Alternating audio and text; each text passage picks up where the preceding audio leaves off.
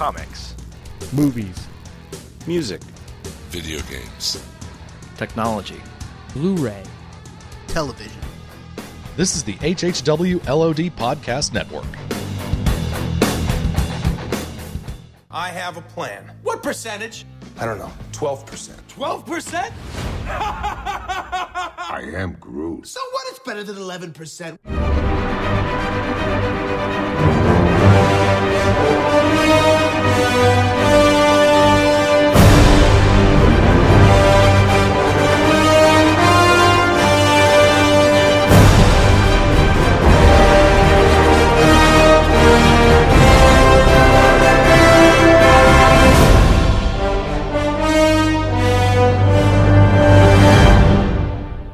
Closest we could come to a talking raccoon or a living tree is special guest Frank A. Rincon from the famous Half Hour Wasted podcast. Frank, how are you? I am Frank. he is Frank. I am John. This is Ken. I am Ken. Frank, I want Frank to record this entire episode saying nothing but I am Frank. Can you do that? I am Frank. Good man. I knew you could do it. I knew you wouldn't let me down. Of all the members of the HHWLOD family, I would elect Frank if I needed somebody to pull that off. Just I saying one Frank. phrase. Guys, I'm very happy to be here on the show with you. Oh, it's awesome to have you, and we're all very excited. We're here on uh, It's All Connected tonight to talk about the totally awesome Guardians of the Galaxy movie. And we're actually, uh, this is Saturday night as we record, and the, and the movie opened, you know, two nights ago. And a lot of people saw it on Thursday and Friday, it sounds like. Uh, the, Uh, if you were fortunate enough to actually um, get their theater to play the actual correct movie, uh, and they got to see Guardians of the Galaxy and not 2012's Rise of the Guardians. Have you heard? Did you hear that story? no. Apparently, there was a theater chain because like they do these summer movie things for kids. You know, you pay a buck or whatever, and you go see a movie in the afternoon. So one of the choices was Rise of the Guardians. So apparently, I guess what they think happened is whoever worked there labeled the the hard drive array for the digital projector just simply Guardians. So they loaded that up uh, instead of the Guardians of the Galaxy. And it played that. So like five minutes in, they're like, "Oh, I'm sorry, we're trying to get the right movie, trying to get the right movie, trying to get the right movie in." And so they go grab another another drive or another movie, whatever, put that in. It's the same thing. Right, three times now. Ugh. Rise of the Guardians finally starts playing to finally get the right the right movie set up for them. Uh, that was pretty funny. I had a problem my second viewing where their 3D wasn't aligned properly, and uh, no harm there. They gave me free passes, and I saw it again, so all all good. Um, so we have Frank here with us. Um, we're hoping to be joined also also from Half Hour Wasted by um, Bill the Voice McGonnell, who, frankly, of all of my friends in the comic world, I don't know a bigger Guardians of the Galaxy fan. So I was really hoping Bill is, ends up being able to join us late to uh, hear his thoughts on it, and we'll do our best to keep him uh, on on topic. Yeah, and, and Frank, I did want to ask you to start off. Um, have you read the Guardians of the Galaxy, like the Abnett and Lanning or the classic stuff? Anything that would you know lead you into this movie at all? No, I knew virtually nothing going in other than what I had seen on the trailers and the tidbits that that Bill and Brad would share with me. So I really went into this movie knowing nothing. Yeah, I did exactly the same for this one. When this was announced, I said, I'm not reading any of it. I want to go in cold. I want to see, you know, we always talk about like the general moviegoer. Is he getting the stuff that the geeks are getting out of it? You know, that type of thing. So I, I didn't uh, do any background reading. And, and Ken, I believe you did. Did you just recently? Just recently, yeah. In fact, I, I opened uh, 2014 without having ever read a single issue of Guardians of the Galaxy. I have never been a fan of, uh, excuse me, Marvel Marvel cosmic stuff.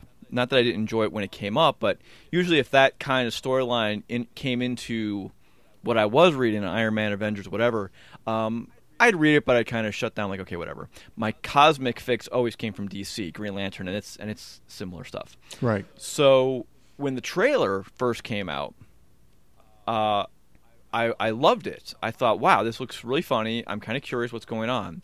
So yeah, I, I sought out some uh, some some back issues, found out what I could find out, and I read the. Uh, I jumped into the Abnett and Lanning series, which as I understand it would be called considered Volume Two. And I read that, and then I read, and that lasted I think for about two years ish, twenty four ish issues, twenty five issues. And now there's a current uh, uh, run, Volume Three, which is in issue number seventeen, with a slightly different tone and that's tying in with a lot of Iron Man and Avengers stuff, things like that. So I am current on that, but I didn't read anything that came before. Um, but that's overall okay because this movie, if someone were to want you to nail down Abnett Lanning, that Volume Two would give you uh, that was the feel they're going for, and I think they achieved it very well. So they so they stayed true to with the characters from the book to the movie. Uh, from the characters of that book, there was previous previous incarnations of Guardians of the Galaxy previous incarnations of these characters, and they, by and large, yeah, met met with the characterizations properly. A couple of things that I need to look into to see why they did certain things a little differently. Um, you know, Drax is in the movie. He's um, from an unnamed planet, a certain people. Whereas my understanding of his backstory is he's technically a human who was resurrected with the sole purpose of killing Thanos. He has no memory of being a human that I understand, so that may come out in a future installment of Guardians of the Galaxy. But um, for now, it, w- it wasn't exactly the backstory that I uh, that I knew, but that's okay. Cool. All right, so Bill McGonnell will not be joining us. He is actually watching Guardians of the Galaxy right now, and I can't fault him for that. Good enough. okay, so before we go any further, uh, number one spoiler podcast in full, Full right on, now. yeah, we're talking about. So it. this is going to be released pretty quickly, hopefully by you know the first Monday after the movie has been out. So a lot of people might not have seen it yet. You might want to turn around at this point until you get to watch it. Um, that's number one. Number two, I just want to go over quickly. Uh, I did IMAX 3D. Um, Ken, I did IMAX 3D and just your regular ordinary 3D. okay, Frank. I did 2D with karaoke at the very beginning of the movie. People singing songs from the Awesome Mix. Wow. That's that's actually very impressive. I like that. Yeah. it's a it's a theater chain called Alamo Theaters, and they they have a, a rule about you know they try to have a lot of fun with their movies, but uh, also no texting and no talking during the movie. So it's it's They get it out. Get it out. they take full- it very seriously. Yeah. Is that is that the new Dallas location or Fort Worth location of the Alamo Drafthouse? Yes, this is the Dallas location. I'm so lucky because it is like two miles away from me. That's great. Excellent. That's cool. Maybe maybe we could start with the music. I mean, it You know sets what? the tone. The movie the movie sets up with it. It sets the tone whole thing, and I can watch those opening credits all day long. What a great opening scene! Just an awesome, awesome opening scene. Yeah, when when Star Lord or, or Peter or whoever uh, we want to call it, when he starts kicking those lizards and he's singing the song and he grabs one of them and uses mic. it like as a microphone, you just And- I, and- I, I remember saying to myself like, okay, this is going to be different. Yeah. You know, this is not, this is not the Winter Soldier. you know, this is this is different. You know, and I thought about that because 26 years earlier, when he's back on Earth and his mother's on her deathbed asking him why he was fighting, it was because the boys killed a frog and it didn't do nothing. And now here he is on an alien planet kicking alien lizards. It's I- fun. I didn't think. Yeah, I kind of thought the same thing, and so I figured, so he must be hardened now. I mean, you know, he was such a yeah, it could be. uh, yeah, he, he was such a gentle guy at first, but now he's he's just living in space has hardened him.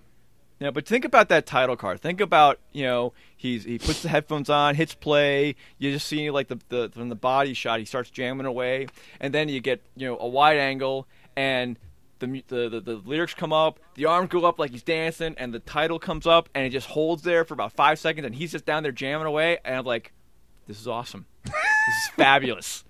Uh, buckle up, and I, I think I smiled the entire, excuse me, the entire two hours. I sat there with a smile on my face. The uh, the couple behind there was there were two couples next to me, and uh, man, they were just they were having a good time. They were laughing when when uh, when Star Lord picked up that lizard as a microphone and started singing into it. You, she was the girl next to me was just busting a gut. She thought it was Yeah. so funny.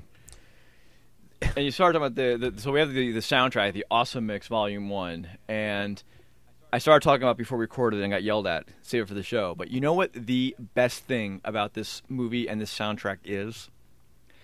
The fact that my seven year old is in there jamming out to this music like it's it's his. He owns this and he is going nuts on it. He loves he's loving it. Yes, he's connected with the movie and how much fun he had, but still the fact that he's listening to some of these tunes and jamming out to the Jackson 5 is uh, fabulous to me. That is that is very cool. Unfortunately, he can't get a real cassette tape out of it. Right, we have to digitally I don't know. download it. you can still buy hey, he's got him load on his tablet and and the picture says Awesome Mix Volume 1, so that's close enough. kid. yeah, yeah. Dad, what's a cassette? You know what? I have a cassette player in my truck and one day he said, "What's that?" That's how we used to get music. How would you download it? Oh, son. exactly. Let me exactly, tell you the days. Oh yes. Let me tell you about sitting there, standing, sitting there in your room with your finger on the record button, waiting for that song to come on the radio, and getting pissed to all get out when the DJ starts talking over the end of it, and you couldn't get the whole thing clean. A two-sided ninety-minute tape was what we called high density. you could That's fit right. fourteen songs on that. Any anywho, Any, anywho, so we all agree the music is, is fantastic. By by the way, we uh uh you know uh, I'm sure you guys know the name of his ship, the Milano. Yes, I I learned today who that's or what it's named after. the Do you guys? Yeah, the Alyssa Milano. because that was his Oh, crush when he was 10 years old and so he named Yeah. his ship after her. That was kind of awesome. That's very cool. You know what? And I can't I can't argue with him on that. So it's 1988, and he was 10 years old. So yeah, he's that's even Ooh, younger than before Embrace of the Vampire. ah yeah, Anyway, just like Kevin Bacon. That so Kevin Bacon line was magic. Oh my god, so good. Anyway, so we're at the beginning. Yeah, I don't even know that we can go in a linear fashion in any. Do we still have John? oh, oh, oh you. Oh, Boo. I'm here. I'm sorry. I'm sorry. Oh, Okay. Yeah, I, I had a cough and then. Okay. Okay, we're good. I don't know if we can go in a linear fashion. I mean, I, I- I mean, and I've only seen it once, and it is there's so much to digest that it's just Yeah. all over the place. To me, you know, the one thing that really stuck out were uh, the characters were awesome, and they were awesome as characters, and their look was awesome. You know, the color schemes and the costumes, the makeup, like everything about them was awesome. And and it's funny, probably like the character I got the least laughs out of might have been Rocket Raccoon Oh, really? Which doesn't mean I don't think he, you know, it's not that I didn't think he was funny, but I thought everybody else was so funny and interesting. I mean, Dave Bautista with those deadpan, you know, Yeah. literal lines. I mean, that that played really well, and I wasn't Nothing goes over my head. My reflexes are too fast. I would Yes. catch it. oh, I, I wasn't listening. I was thinking about something else. and I wasn't expecting that much out of that character at all. I mean, No, me neither. I thought he was just going to be kind of a brute who was like, let's fight all the time. And he was so much more and good comic relief. That group was just a good balance, just a This good tree- balance of misfits. Yeah. This tree is my friend. yes. No, no, it, it was it was enjoyable. They they worked together. I enjoy how the team formed and they came together. Um, yeah, some things were slightly different than than in the comics, uh, which is fine if it's if it's this version of it and it's it's its own version. That that's, that's all well and good.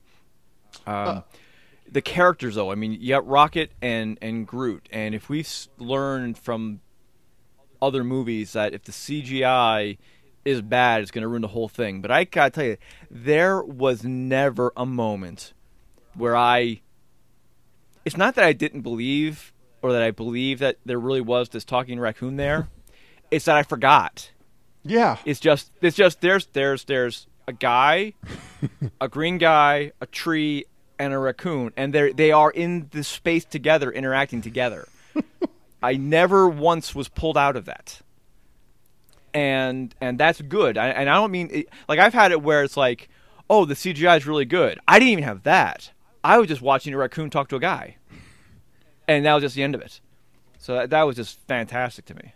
And Groot, I have to say, was you know for a three-word character, uh, was a home run. He was a lot of fun. Yeah, and and not only did Vin Diesel do a great job in emoting and giving these different phrases and different inflections to I am Groot, um, as I understand it, um, he actually himself recorded I am Groot in like five different languages. Yeah. So rather than just it being dubbed over, it's really Vin Diesel saying I am Groot in whatever language and hitting it every time like that. So he, uh, as the story wills, he wanted to give the fans what they wanted, and they, they wanted Groot saying I am Groot, and he they, he made sure they got it.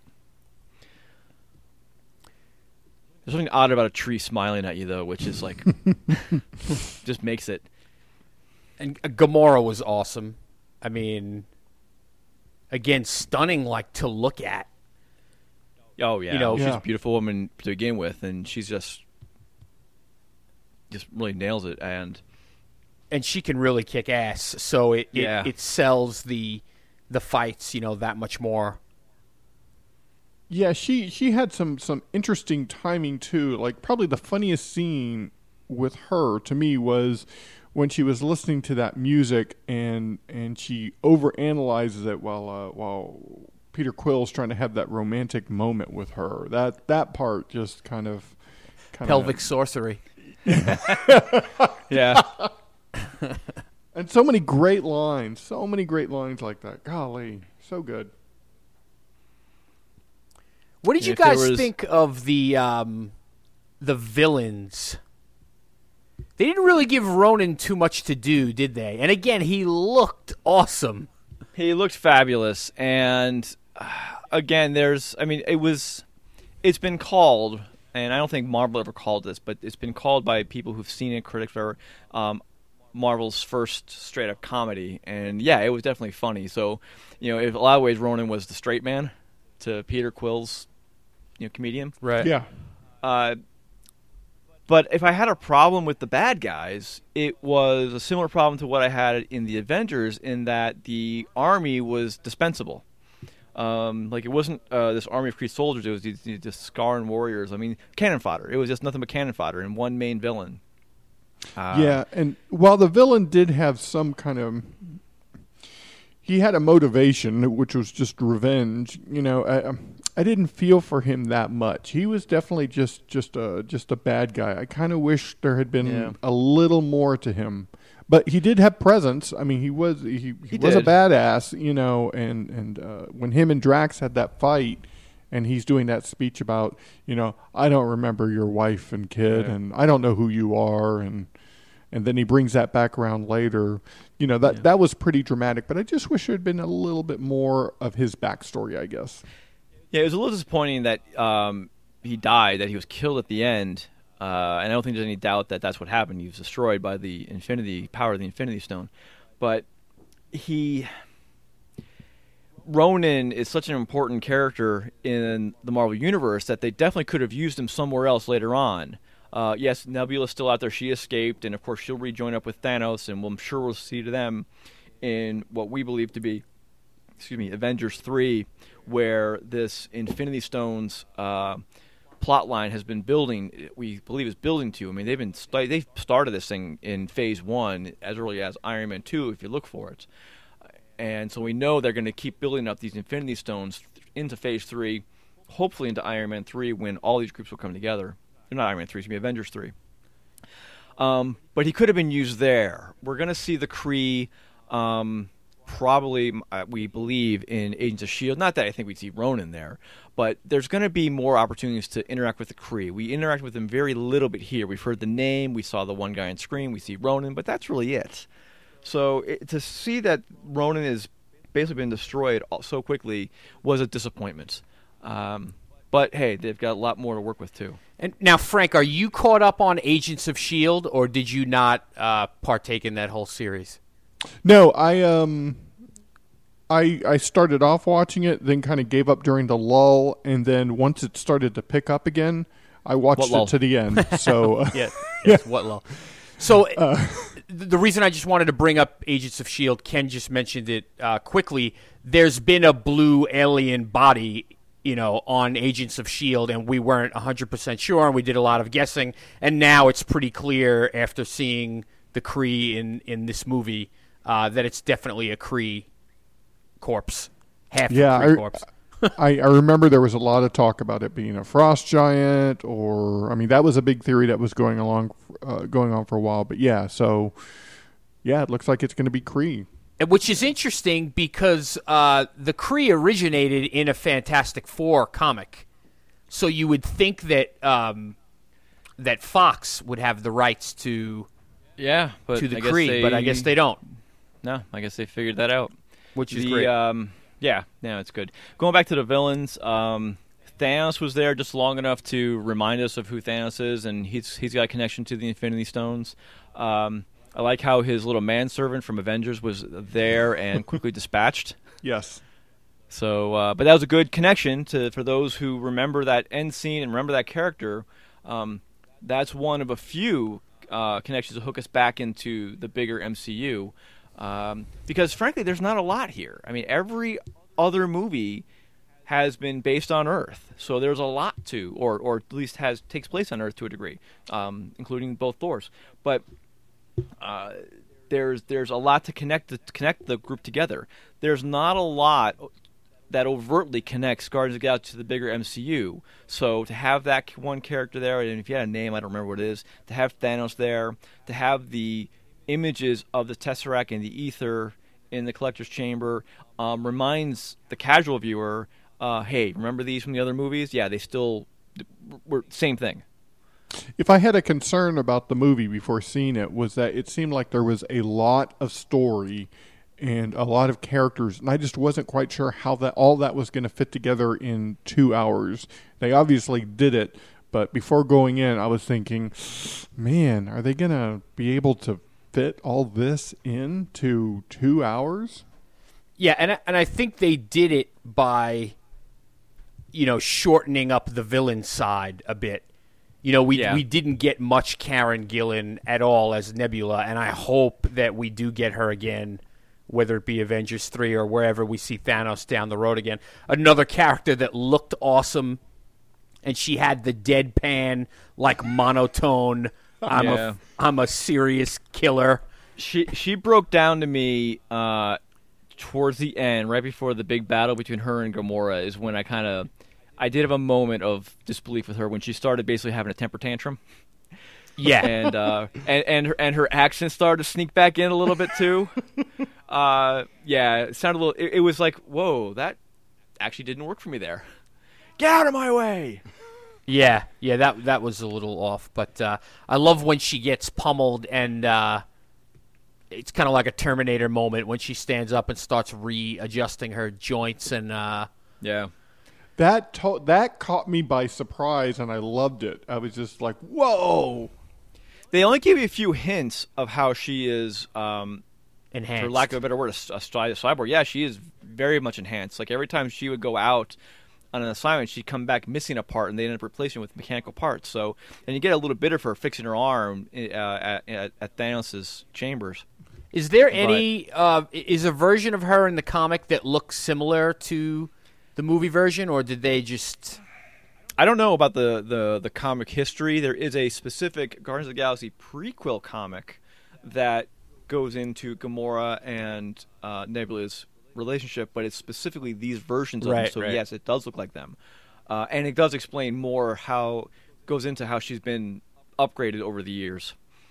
Uh, but I don't know how she is uh, outside of that because uh, of the Guardians of the Galaxy that I read, she hasn't been in. it. Yeah, I know in her origin it she looks nothing like that. Um, but that's back in like Avengers like 257, you know, you're going back 30 years or so. So we know Marvel likes to tinker and, and make things, you know, better for the movie version, which is fine. It's been working so far.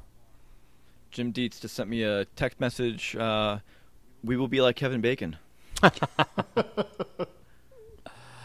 Fantastic. Now let me let's go back to those Infinity Stones for a second. Um, Is this the first time that it was actually an Infinity Stone? In other words, this was a, the actual stone that Ronan then put into his hammer or weapon or whatever. This is the first one that had the appearance of right. a Okay. So the stone. like the tesseract was just the tesseract, and the ether was kind of like you know it was more of a The- gas, the- right? Yeah, the liquid or whatever. But they both it's a fluid, but they both were called Infinity Stones. Like that that is what they are. They're part of the Infinity they're they're they're, they're each one of the six Infinity Infinity Stones. So this is three that have been positively identified. We still speculate that there's one in Loki's scepter, which which Hydra has possession of. Now, which um which stone was the uh was the one in this one? Was this the space? I don't- I don't know. I see. I don't know. I'm not taking for granted that these are all going to match up with the ones with the names and what they are in the comics. They they appear to. Um, if no, I think the Tesseract we thought might be space because it's transported people. Uh, Oh, that's right. Yeah. Realms. Okay. Um, the uh, we think the one in Loki's scepter, if that is in fact a, is a gem, would be mind because Loki used it to um, control people. Um, we haven't seen time. Uh, there's there's a power, I think. I don't remember what we Okay. thought the ether. I have been. the the wiki. You have the list? Yeah. Okay.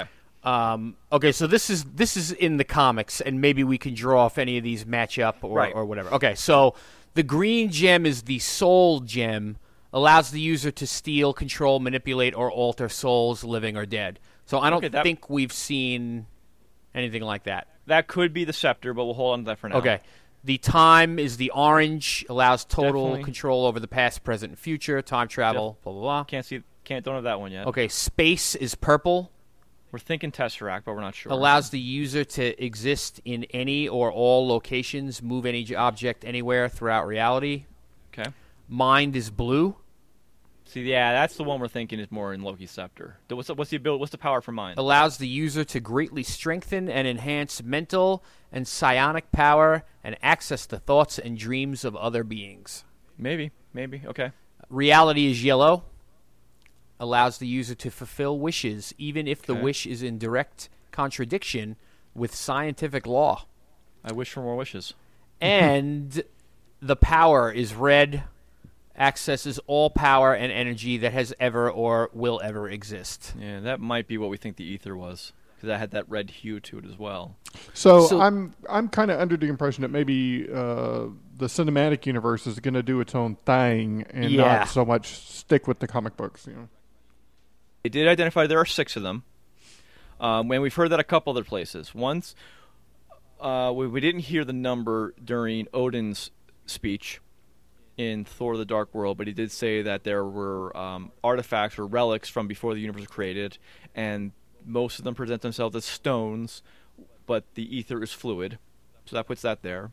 Uh, at the end of in the teaser for at the end of Thor: The Dark World, when they take the ether to the collector, they said, "Why don't you keep this in your own vault?" He's like, "We already have the Tesseract. It's foolish to keep two Infinity Stones together." That identifies the Tesseract as an Infinity Stone.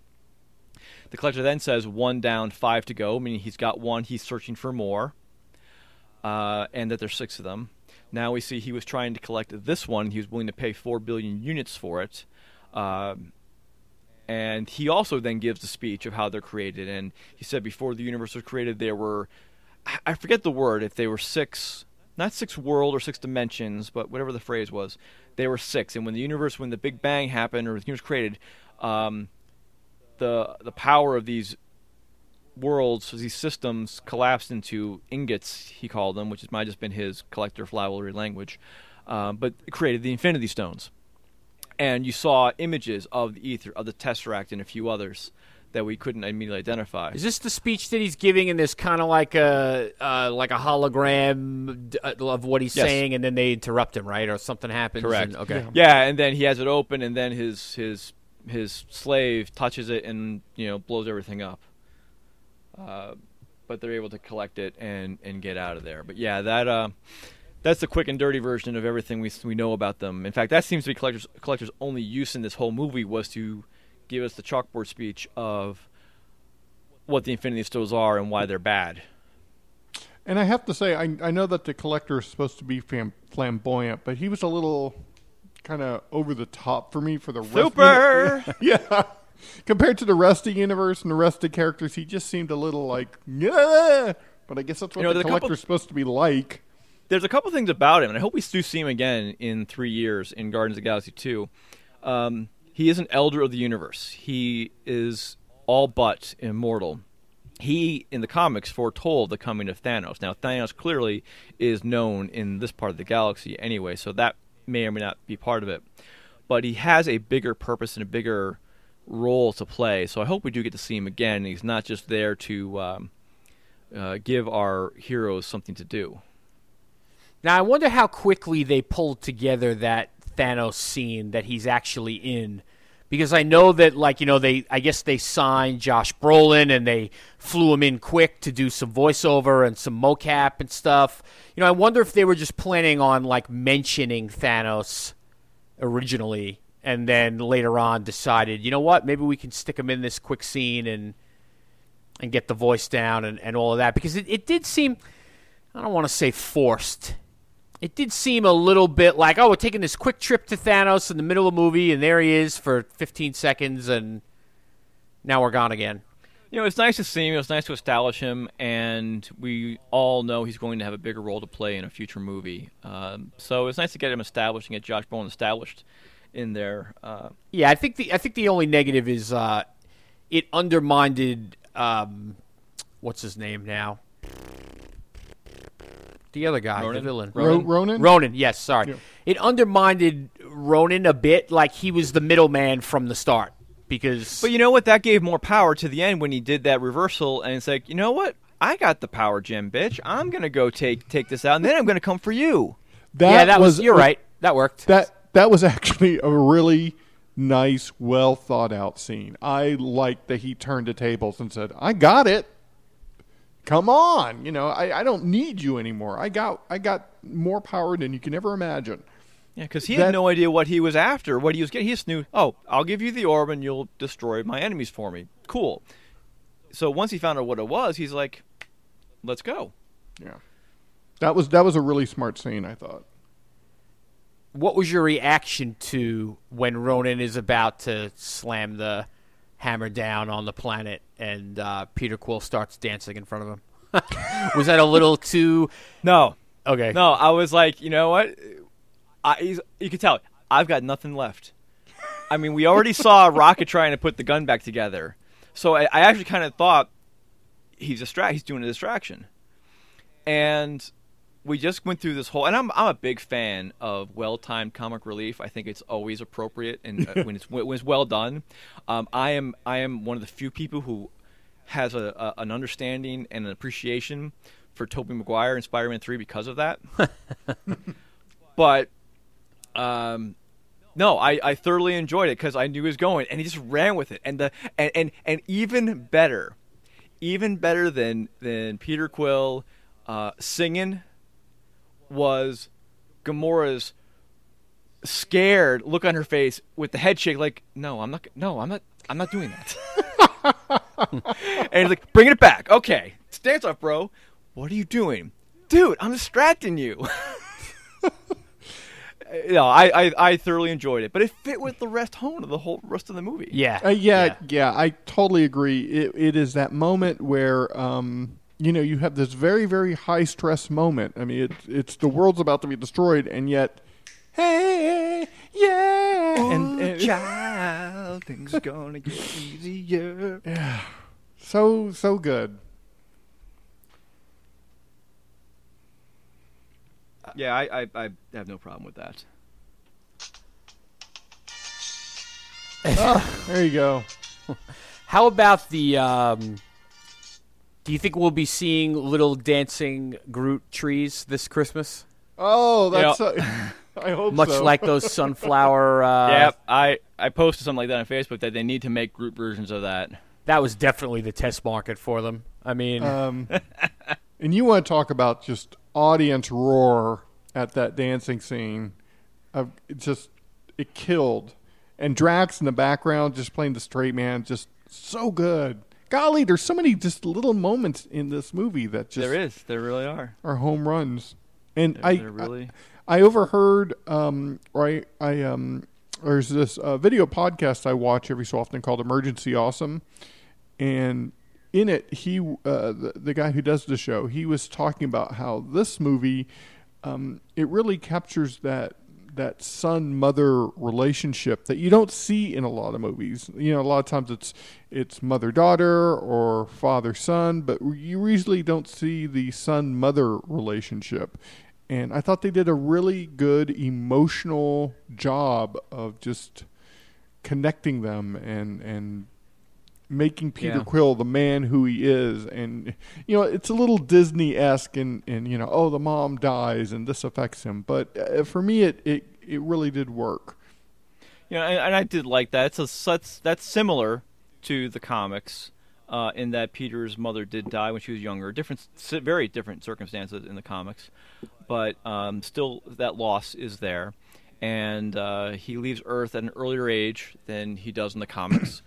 um, doesn't know he's only half human, half Terran uh, in this movie, but it is his being raised on Earth that still, you know, drives him. And I liked how they took the time to set us up. It only took a few minutes, and being able to call that back at the end of the movie, and for him to finally take his mother's hand in in in that moment of need, and Yeah. then finally, of course, open her gift 20, 30 years later. ah And I love So- the way they played the mystery of his father. You know, like they made it a thing early on, and then it went away. Like it, they very easily could have done Peter Quill's. You know, his whole uh, goal in life is to find out who his father is. They could have played that whole thing. They totally took it away. Right? They Yeah. did. They questioned uh, questions about his father right in the beginning. He gets zapped up. Not a word about it until the end when Michael Rook or Yondu, who we have to mention, I think next, Yeah. says, you know, imagine if we would have brought him back to his father, and then you're like, oh yeah, we don't know who his father Yeah. is. and then and then it's just a few minutes later the the Nova Corps say hey when we arrest you we scanned you you know you're part part human there's the alien part to you and we found out that he calls him Star Lord because his mom calls him you know called him Star Lord Right. apparently and um, now I, th- I heard that in in the sequel that one of the things James Gunn wants to do is have more Yondu in there which which yeah that would be awesome if they Ja- do That James. Gunn and and uh, and Michael Rooker have, have worked together like a, a Yeah. bunch of times, and it's clear that James Gunn was like, you know what, just do your Walking Dead character. yeah Don't even don't even worry about it. There's I mean, rednecks it- in space too. Don't worry about it. Just do. it's rednecks in space that was so funny Captain's to gonna me. learn us Captain's gonna teach us Just do the Dixon thing. Just it, it's working so far, and everybody loves you. Just do that. Yeah, I um, where I was going with though is, is, is if they do spend time in Guardians Two and they want to introduce his father and his past and you know make that part of his quest because I'm sure now he's curious. Uh, Yondu would be a way to a way to include that in there and get and get us there. Which I, Um, I, I, do, I do have to say for, for Peter Quill's part, if I you know if I had found out I was part alien, I think I might have been a little more shocked. Other than oh, that's cool. You know what? the stuff little- he, the stuff this kid's seen in 26 years, Yes. I don't think that would bug him. That You're on a spaceship with a green girl, a talking tree, a raccoon, and Point What's a taken. You're right. You're totally right. Yeah, that's like the least of your worries. You're like, oh yeah, Yeah. okay. Oh, I, it's I another Tuesday. What do you? and they did and and Ken I guess you can uh, confer with this from from the comics they they kind of addressed the fact that raccoon doesn't know what he is or Yeah. you know he we know the raccoon form as you know a rodent and everything else that gets ticked off but he's been genetically created and thinks he's like a one of a kind type of Yeah. you know being so they touched on it a little bit which was good they didn't they didn't have to go any further you know There's a great scene in a, in a comic when the Guardians are on Earth, and they're near a wooded area, and Peter's hooking up or, or, or hitting on uh, Kitty Pryde, and an actual raccoon comes out of the woods and starts sniffing around Rocket. And it's like, oh look, Rocket, you got a girlfriend. You know, I, I had always been under the impression that Rocket was actually from a, a race that just happened to look like raccoons, but I guess that's not the case. No, he's he was genetically created, engineered by. Uh, I if, if if it's known in the comics, I don't know where he is. He actually had his his own comic series for a short period of time, and they pulled him into this Guardians group at some point. And The uh, story, the story, uh, the quick version, from what I understand, is his race or whatever his, hi it, you know what? They might all be one of a kind so i don't want to say his race but he was created to comfort like it's either sick people or children or something on this certain planet. Because he always says when he finds out the line is i'm basically created to be somebody's stuffed animal. But hmm. his wiring or he, he fought against it. Like he's not going to be this servant or whatever so he kind of escapes and becomes this outlaw you know bandit type guy but he was created to be like a comforting figure for some somebody and they decided that the raccoon look was like a good you know way to go Okay. This is one of the things that Bill would be good for because you know again, he, if anybody knows, he would know for you know, Yeah. what's going on. yeah All right. Uh, so Yondu anything else on him? No Oh, his, he uh, just nails everything he nails every Yeah. line and it's perfect You know, I, Yeah. I really Now- did like his weapon. Is that is that established in the in the comic books, or did they Oh, create that know. for the movie? Okay, that that was just kind of a cool weapon. Yondu in the comics, he's he's actually from like a thousand years in the future. If he wasn't one of the, this is where it gets complicated. The original Guardians of the Galaxy were actually a thousand years in the future, and they came, or some there's a, a, a something happened where one of one or some of them came back into the past, and influenced this group to be called the Guardians of Ga- the Galaxy, which made them the in the timeline the first ones, but really the other ones came first. Like it, it, it's time travel. You get a headache. okay i'm gonna But do a Yondu came back from the came in, came to the, came to the past from the future, um, but they didn't go near that with this one. I, I don't know if that's going to come out ever, or if they're just going to keep him here. So I, I don't know much more about Yondu than that. um, Rocket Raccoon, he and uh, his first mate Wal Rus come come from the planet Half-World uh, in the Keystone Quadrant, an abandoned colony for the mentally ill, where the animal companions were genetically manipulated to grant them human-level intelligence uh, to become caretakers for the inmates.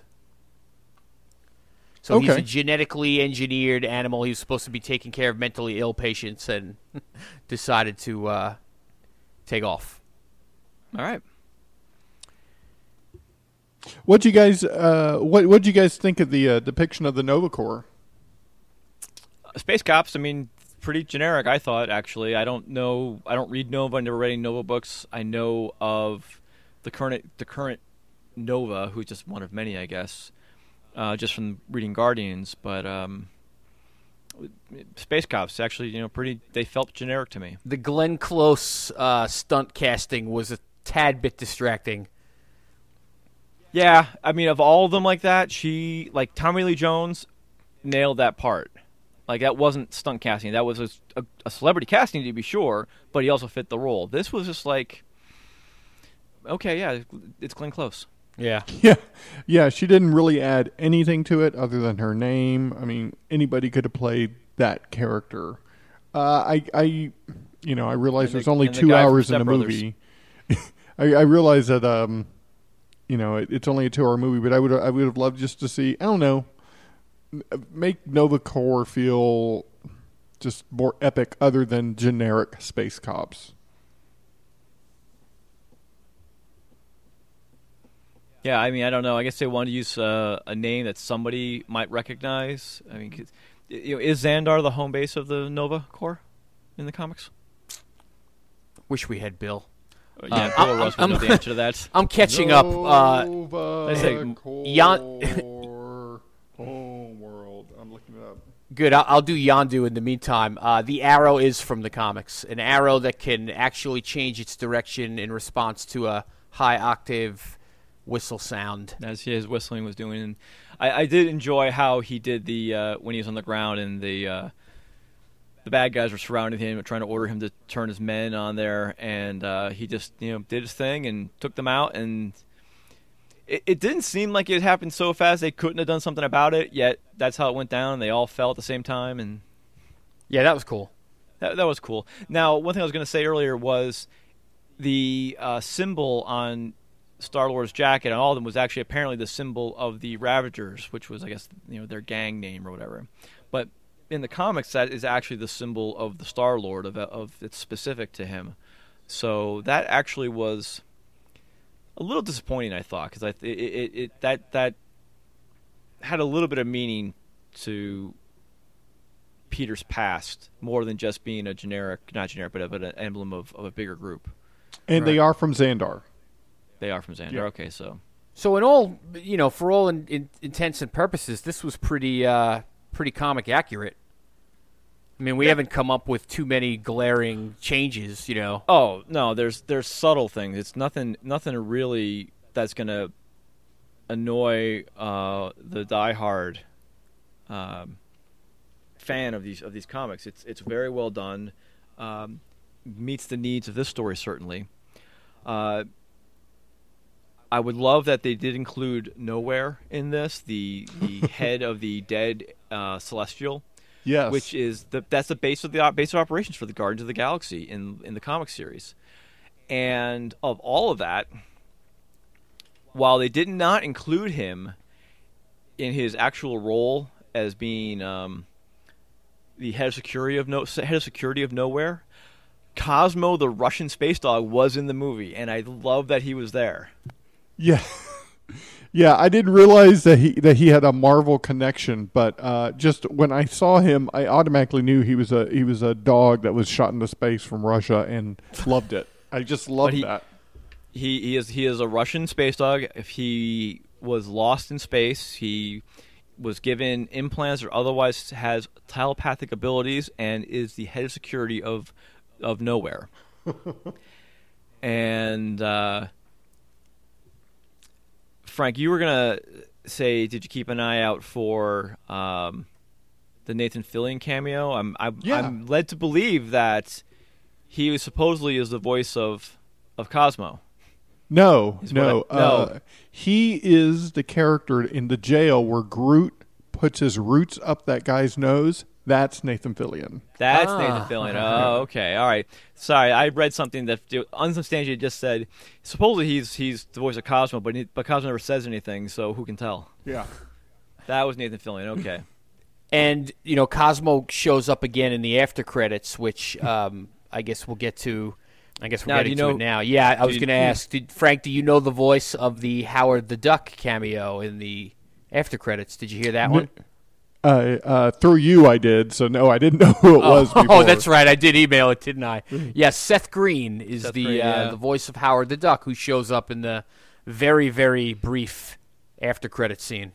Which guys? What Now, did you What did you think of that scene? That's the first scene that I can think of that doesn't lead us to the next movie. Iron Man. Iron Man three. Iron Man three did not lead us to the next movie. And what were there two with Avengers? I know there was the shawarma thing, which was just kind of like a joke. Aven- but- Avengers had Thanos and Shawarma. oh, they did Iron Man, Thanos, of course, right? Iron Man three just had Banner. Um, Thor had the Collector and uh, and the bird chasing ice monster. And of course, Thor coming back to Earth. Yeah, that this Um, had th- this had the whole shawarma type of type of feel. It was just kind of a a, a Yeah. comic, just you know. Yeah, here, here's a little something to laugh. Yeah, it was fun. I loved it. Now, I will say, I do not take this as a sign that there's going to be a Marvel Oh, God, Cinematic no. Universe movie, Howard the Duck. And there I are people n- taking it that literally. Yes, I don't. Now, I will say there were people in my showing on Thursday night who sat through credits and they said, "Howard the Duck? Are you kidding me?" Meanwhile, I, I kind of already suspected it, so I, I, I didn't know for sure. I didn't like see it beforehand. I, I, I but I did read some things that I read. Oh, he's going to be in it, and he was in the movie proper as well. Yeah, he's like Uh, behind the collector in a real yeah, quick yeah. Yeah. yeah. If you're not looking for him, you'll miss him. But I, I thought it was funny. You know what? Here it is. You just go back. It's, I look at these egg credit scenes for no matter what they are as nothing more than an epilogue to the movie. Just a nice little scene to close it out, gives a little bit more information or something fun. It doesn't have to set up the next movie. It's just a little bonus. And that's what we got. A little bit, a little bonus. You know, if this movie had been a disaster, just if it had been a disaster, they could have just gone, uh, yeah, we weren't sure about it. That's why we ended it with the Howard the Duck scene because you know the that the original Howard the Duck movie is just considered just a disaster. So, you know, they they could have been covering their butts maybe a little bit. I don't know. Maybe I'm reading too much into the scene, but you know, I kept thinking, yeah, if the movie's not good, they could always just go, well, we knew that. That's why we put Howard the Duck. in. Now, on July 28th, 2017, when I'm in my chair and I'm watching Guardians of the Galaxy 2 and they want to make give Howard the Duck a bigger role in that movie, sign me up. I'm all for it. One one thing I I think that Marvel proved uh, with the success of, of this movie, and, and listen, it's going to get great word of mouth because it's a great movie, so that's going to, of course, help as well. But the amount of people that showed up, you know, sight unseen for a Guardians of the Galaxy movie, it just goes to show that Marvel is now Pixar. Like you put that little logo on top of the title, and people are going to show up. You know, I read something today from it was from another podcaster uh, from another show on a different different network. Um, but he, he made a good point. Now I've I've been critical um, or or taking my time taking taking a lot of enjoyment of criticizing uh, DC and other movies versus the Marvel movies, and I've been throwing around the old Marvel slogan "Make mine Marvel" when it comes to these movies, and I really believe Marvel Studios needs to take that back and use that again. But he made a good point. This isn't about Marvel versus DC. This is about Marvel Studios specifically versus just the general studio system of making movies because it doesn't matter if it's DC or Sony or Fox. They none of them can consistently come out with a solid movie that does their their characters justice like Marvel Studios can.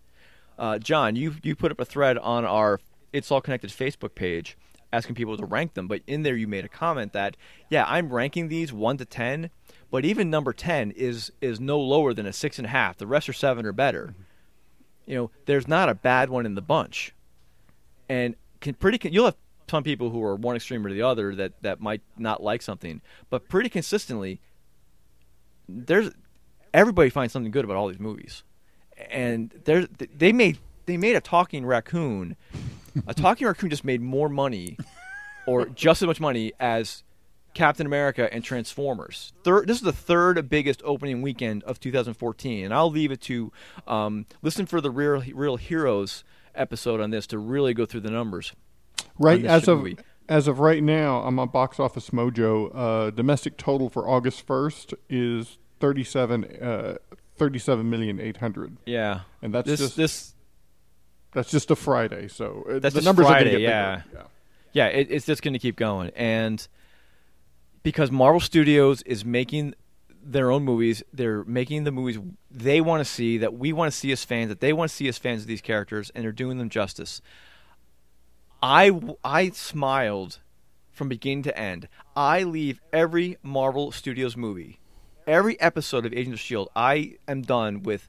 My mind is going nuts with okay, what's next? How can that play into the next thing? How did, does this play into what came before it? I'm running scenarios. I'm trying to learn things. I can't say that about many other movies or properties. When I walk out of Spider-Man and I'm depressed, or I walk out of Man of Steel and I'm and I'm like wondering what the hell I just watched, you did it wrong. Yeah. And that hasn't happened with any of these Marvel Studios movies yet. Yeah, I I have to agree.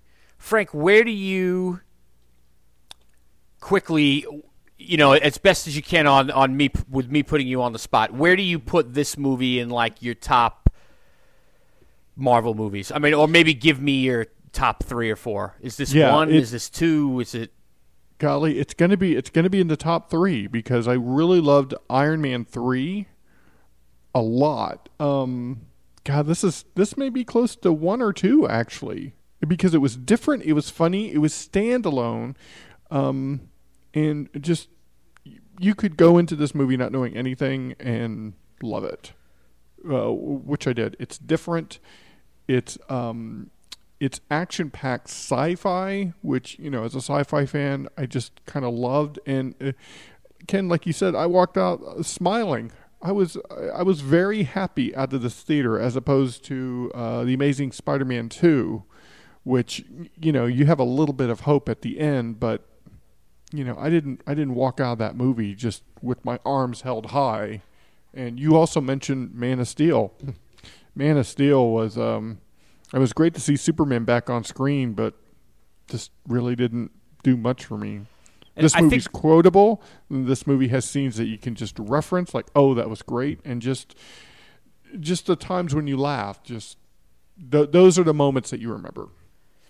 I- I think Superman is a is a great example. Marvel is letting these characters and, and these different properties be what they are.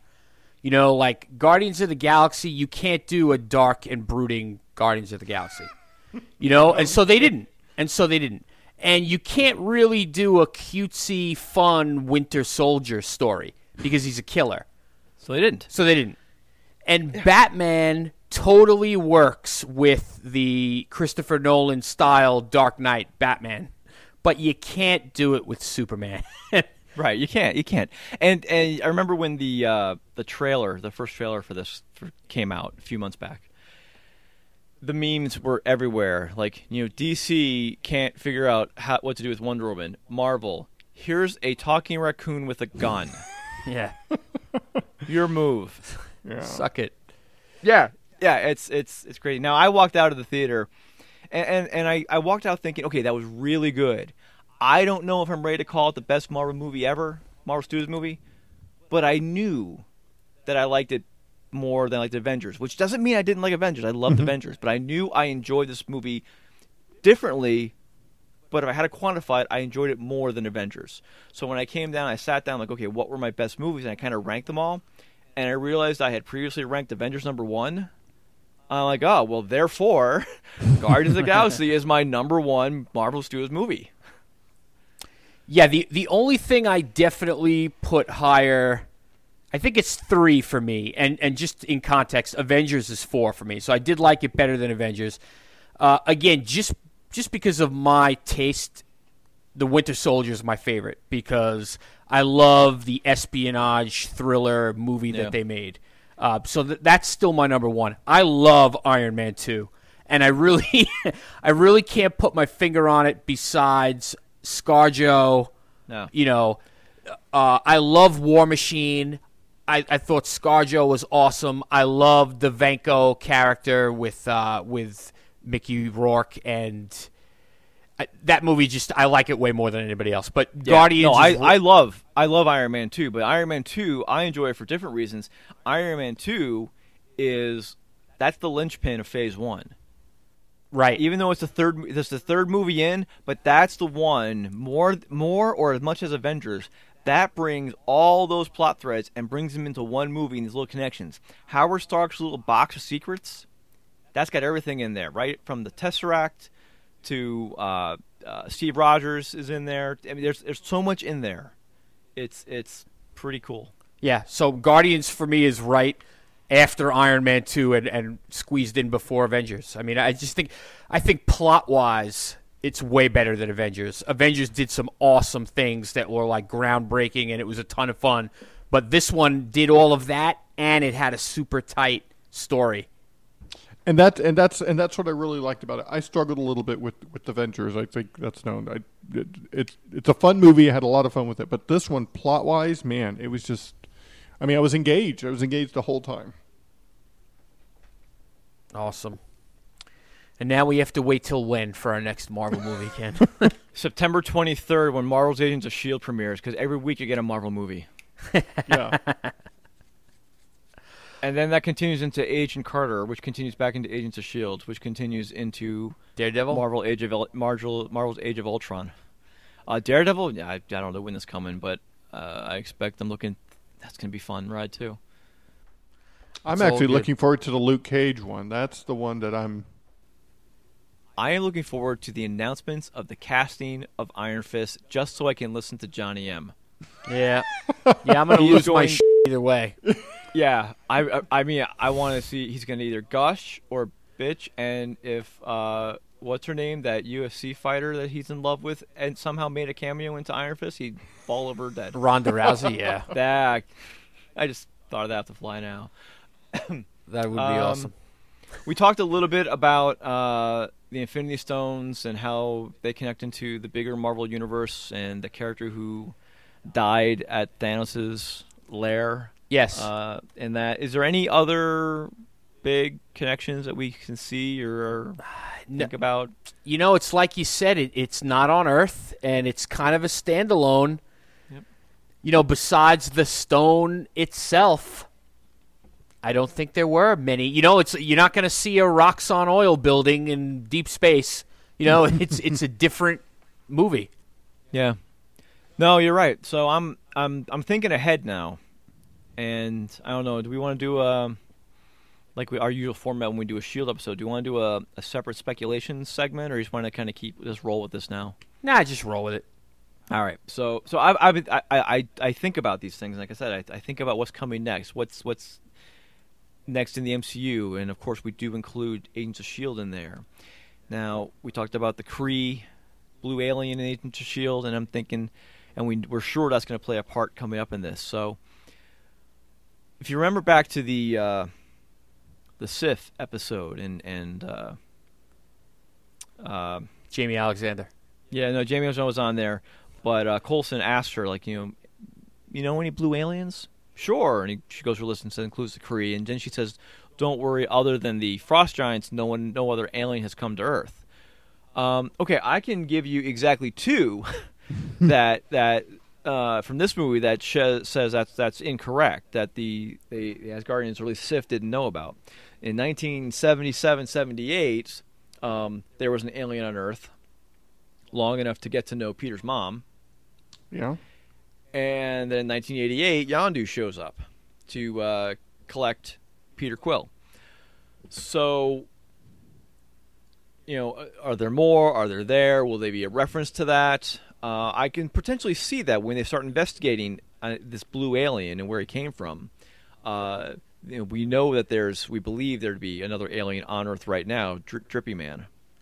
and that would be the perfect amount for for Agents of Shield to be able to tie in with the movies. Right. You know, like just that little bit, just that little thread, and now they can go off and and investigate. You know, this alien activity on Earth and when it spiked or when it started or whatever, and it it pulls in the movies, but it's not dependent on them in any way. That's what I'm thinking. I'm thinking they they find some reference or some recording or evidence of UFO sightings in those in those eras, 78 and 88. You uh, know, to and go along with this. and there's also the Agent Carter angle. I mean, uh, with Hydra and, and, and stuff. Make you know they can also touch on some. You know, they don't know what it's an. a- We all know it's an alien, but they don't know it's an alien, so they could just think Right. it's some weird technology that they're not aware of. Could be. Um, so it's fun. It's fun, and I am looking forward to it, and I'm looking forward to exploring it right here on It's All Connected. we have to let Frank go and be social and or play video games. play my terrible video game, Young Justice Legacies. I'm just finishing it because I'm committed to it. I've already logged like three hours on it, so I have to finish it. And Three that's DC. hours? Yeah, Wow. Going all not in in a on ro- not in a row, not in a row. I usually play like you know 30 minutes at a time. So Well, Frank, uh, thanks, man. It's always a pleasure to talk to you and, and you guys. Unfortunately, Bill. Well, I guess not unfortunately, right? He he went to go see the movie again, which is pretty awesome with his kids. he so he has a good excuse. So yeah, Indeed. next time. I will be listening to Half Hour Wasted. It sounds like you have an episode coming up where you will uh, be, as a group, be talking about this movie, right? right, yeah, we're going to be a, a week behind this, but yeah, we are going to do our take on Guardians of the Galaxy, and then for that second show, oh, who knows? We'll probably talk about soda again. You know, Dr Pepper. who knows? Yeah. Sounds good. Well, guys, thanks a lot for having me. I had a great time. Thank you, Frank. Pleasure was ours. Thank you, Frank. All right, so I guess we return uh, to It's All Connected. Ken, I'm thinking our next show will be where we start taking these movies down one by one and, and Yeah. connecting the dots. We need to start picking that apart. We've been promising that. I've been wanting to do that. Um, hopefully, we can get um, Russ and Brad involved with that, but we'll see what what happens. Um, yeah, I mentioned to do that show, and we're we're we're just about what six weeks away, give or take, from um, the premiere, September 9th. Um, well, September 9th is the day that on Blu-ray, Captain America: The Winter Soldier and Agents of Shield season one both come out on Blu-ray. Um, three or four weeks before that, you can get Captain America digitally. So I, I'm sure at least Russ and I or somebody, whoever wants to be in on that, will do a commentary track for. I'm Captain in on that one as long as you don't speak during the ScarJo scenes. Yeah. Okay. you know what? I'm thinking. I was thinking about this movie. Um, when we when we finally do a commentary track for this movie, we're gonna have to really watch ourselves because otherwise we're just gonna get caught up, be laughing at this thing, just watching the movie and be laughing the whole thing. Yes, a laugh track. Yeah. Yeah. All right, so be on the lookout for our next uh, It's All Connected sometime soon. Good night. Good night.